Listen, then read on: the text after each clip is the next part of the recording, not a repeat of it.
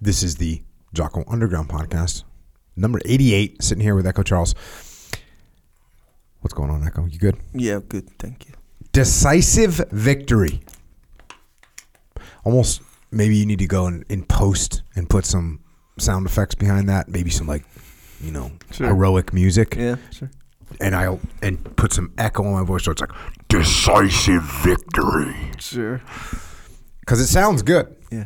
Sounds good, right? Yeah. Decisive victory. Decisive victory is when in war or business or argument or life or game, one team or one side or one party or one individual achieves clear and overwhelming victory. It leaves no doubt as to who the winner is. It can create a shift in the balance of power, right? So it sounds really good. And you'd think I'd be fired up just to tell everyone you need to go get your decisive victory.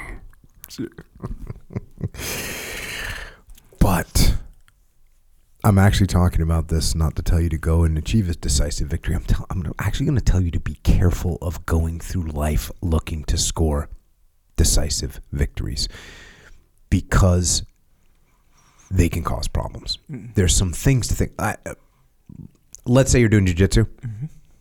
Let's face it, in jujitsu, there's such a thing as a decisive victory. It's called a submission, right? When you get to submission, it's a decisive victory, Yeah. right? You won. You submitted the person. But if you're looking for that, too much mm. can cause you to take risk that's unnecessary. Now, look, listen. I'm the guy. We're the guy. That's our thing. We come from the Dean Lister. Dean Lister are going for submissions. That's how we train all the time. But if you're in a life or death situation and you decide, oh, I'm going to go for this submission here, you might be going for something and taking risk that you shouldn't be taking. Or if you're in a tournament, you might take a risk that you shouldn't be taking. So be careful on giving up position. Same thing in business. You might, well, we, we're going to crush the, uh, we're going to crush our competitor. So you do some investing, some over the top investment, capital investment on something to try and shut them down. All of a sudden, you spent too much, you leveraged too much, you gave up your position. So going for a decisive victory can cause you to take too much risk. It can also escalate the conflict.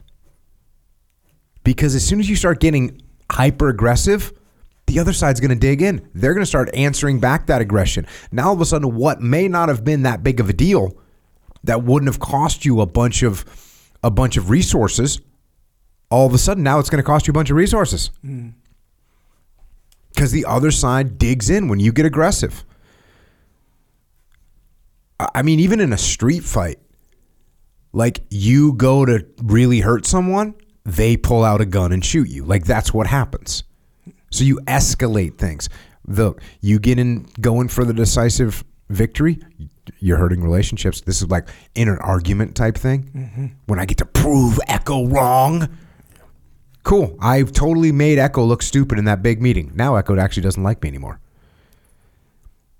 It's like that old uh, topic of winning an argument with your spouse. Yeah. Right? Oh, it's great. You won the argument. Yeah. Good job. Know? Decisive victory. Actually made your wife feel a little bit dumb. Oh, that's great. Good job. Yeah. Terrible. By the way, that happens with your kids too. Mm. By the way, kids become resentful because Oh, yeah. you're actually bullying. Like if you're arguing with your kids mm. about something and you score a decisive victory, Yeah. you're actually bullying them. So don't do that. You're going to cause unnecessary casualties, right? What kind of damage are you doing when you're going for a decisive victory? It be beyond relationships, which we we just talked about, but even in a, in a business, like even if I get the decisive victory, but I've wasted all my money or I've burned out my team, like I'm going to cause some unnecessary casualties. Mm-hmm. What about my focus? Because guess what? When you start focusing on a decisive victory, well, this happens all. You know when this happens in MMA, going for the knockout. And you see someone they're just trying to get the knockout, trying to get the knockout, trying to get the knockout, trying to get the knockout. They're swinging with all their might. They're telegraphing their moves, and they're not seeing that they're getting touched up at the and that the judges are scoring those touch ups or that that, that opponent's getting that easy takedown at the end of every round. Yeah. And all of a sudden they win 30-27. They got a takedown in every round. Mm-hmm. Showed the positional domination. There's only 30 seconds left, but that's how you win an MMA fight. Hit a takedown with 30 seconds left mm-hmm.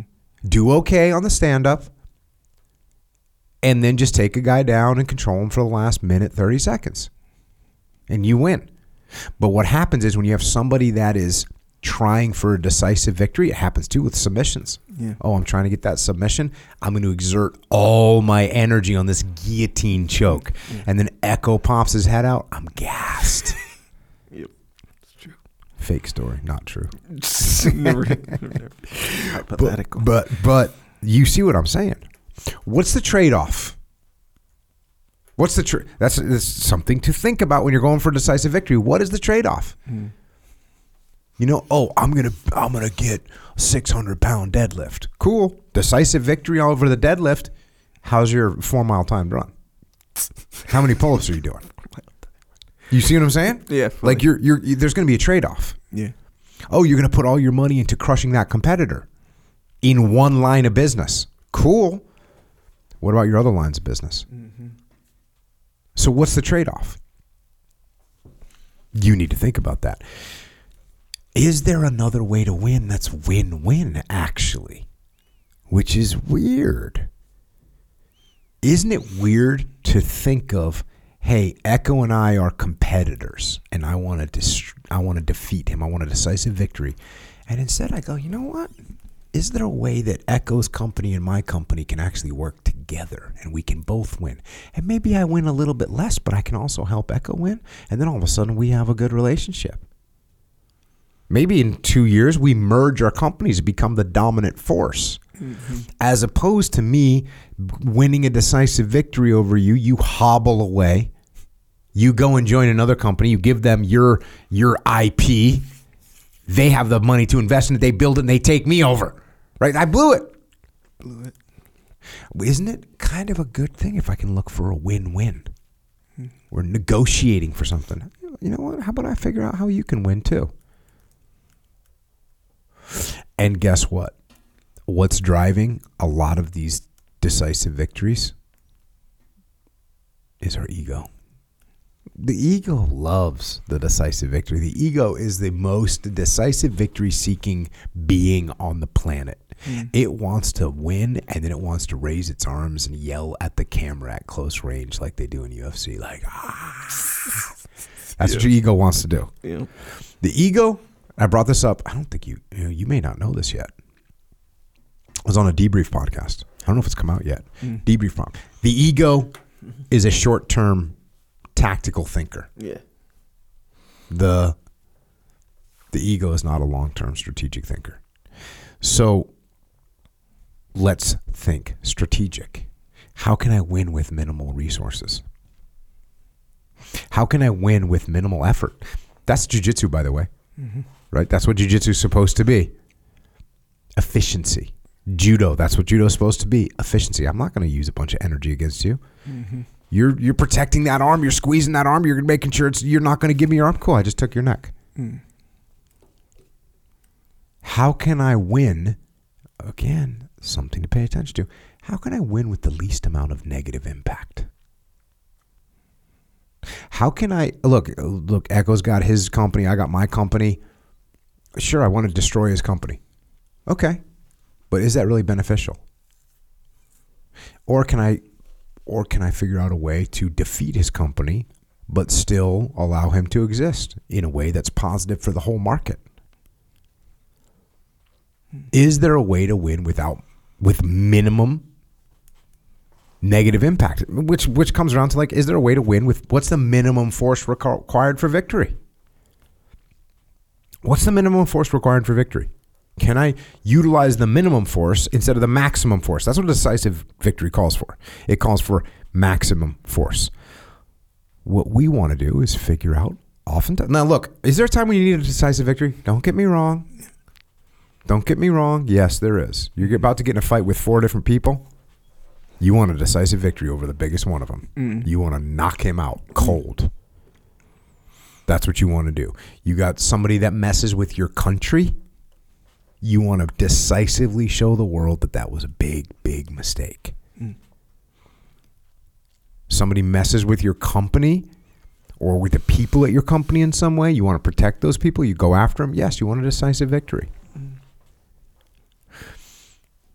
But most of the time, you should think if that's really what the best outcome will be.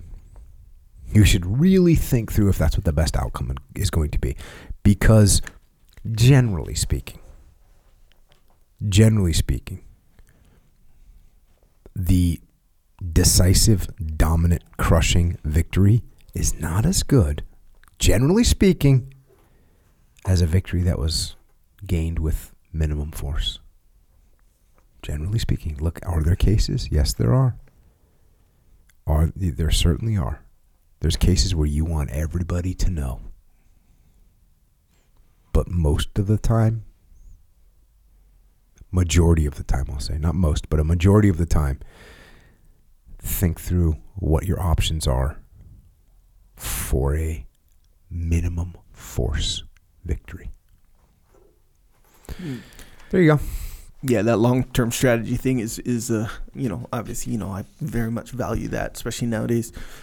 So the uh this happens in wrestling, MMA, fighting, all this stuff. Where let's say we uh, me and you were we're going we're fighting for the championship. Me and you, big fight, whatever. Mhm. I lose to you, whatever Mhm. decision, whatever, whatever. Now the the short term game is like, oh let me let me go train harder to maybe beat him again. Mhm. Right. The long term game is to invite you into my training camp. Mhm. Now we can train together. And of course, we both get better, right? But now I become better. I can see like all your, you know, your secrets, your methods, all this stuff that not only apply to me competing against you, but me competing to everyone else Mhm. or with everyone else. So it's like one of those things where, um, yeah, you, you'd never think that. You'd never think, oh yeah, even if you beat somebody, you'd never think, um, oh yeah, like let's invite him into my gym. I mean, nowadays I guess It does kind happen. of common. It definitely happens. yeah, it's actually pretty common in MMA. common.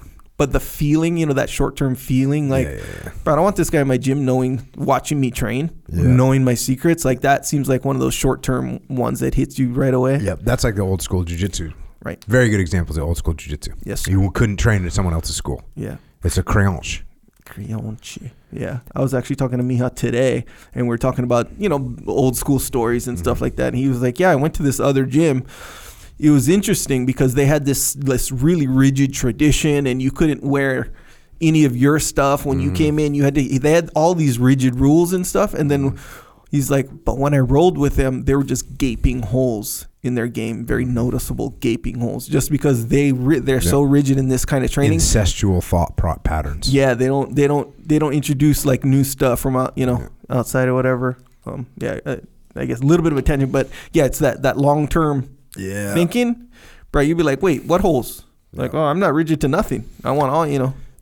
Yeah, and the the, the relationship things Yeah. of like, oh, I'm, you know, we're gonna underbid this this construction company, and so you underbid them, you win the job, decisive victory. Now you got an enemy. Now, like, two months later, you're calling them to see if you could use their subcon or the- their their freaking drywallers, and they're like, "Mm, no, Mm, that- ain't happening. Yeah, that's such a good So- point. Let's think through things. Think long term. Yeah, Think strategic. that argument one is a big one. Oh Like yeah. when you're getting into debates with your friends and you're just like shooting down their arguments, making them feel stupid, like all this stuff, and especially in front of people, which kind of adds to your your fuel. You Yeah. know, other people watching, and then yeah, they feel dumb or insulted or whatever. Yeah. And but no one's trying to hang with you anymore. You know what's funny is like uh, people don't really argue with me very often, Yeah. But it's not because it's it's generally because I'm not saying like, well, here's what I think. Yeah. I don't go. I'm not going at somebody. Yeah. So if I'm not going at you, I'm just kind of telling you like, oh, did what about this perspective? And then when you counter with your perspective, instead of me saying no, that's wrong, I go, oh yeah, that's a good point. There's no real argument to be had. Right.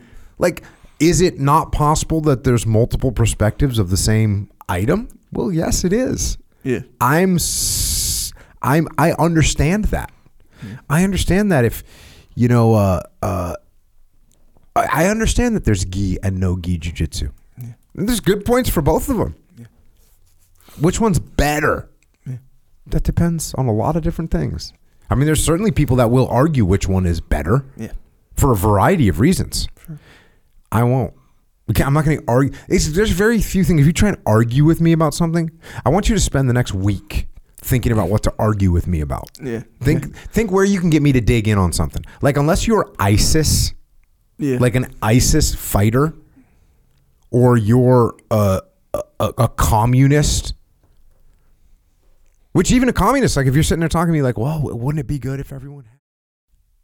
So that is a little excerpt of what we are doing on the Jocko Underground podcast. So if you want to continue to listen, go to jockounderground.com and subscribe. And we're doing this, we're doing this to mitigate our reliance on external platforms so we are not subject to their control. And we are doing this so that we can support the Jocko podcast, which will remain as is, free for all, as long as we can keep it that way. But we but we are doing this so we don't have to be under the control of sponsors. And we're doing it so we can give you more control, more interaction, more direct connections, better communications with us.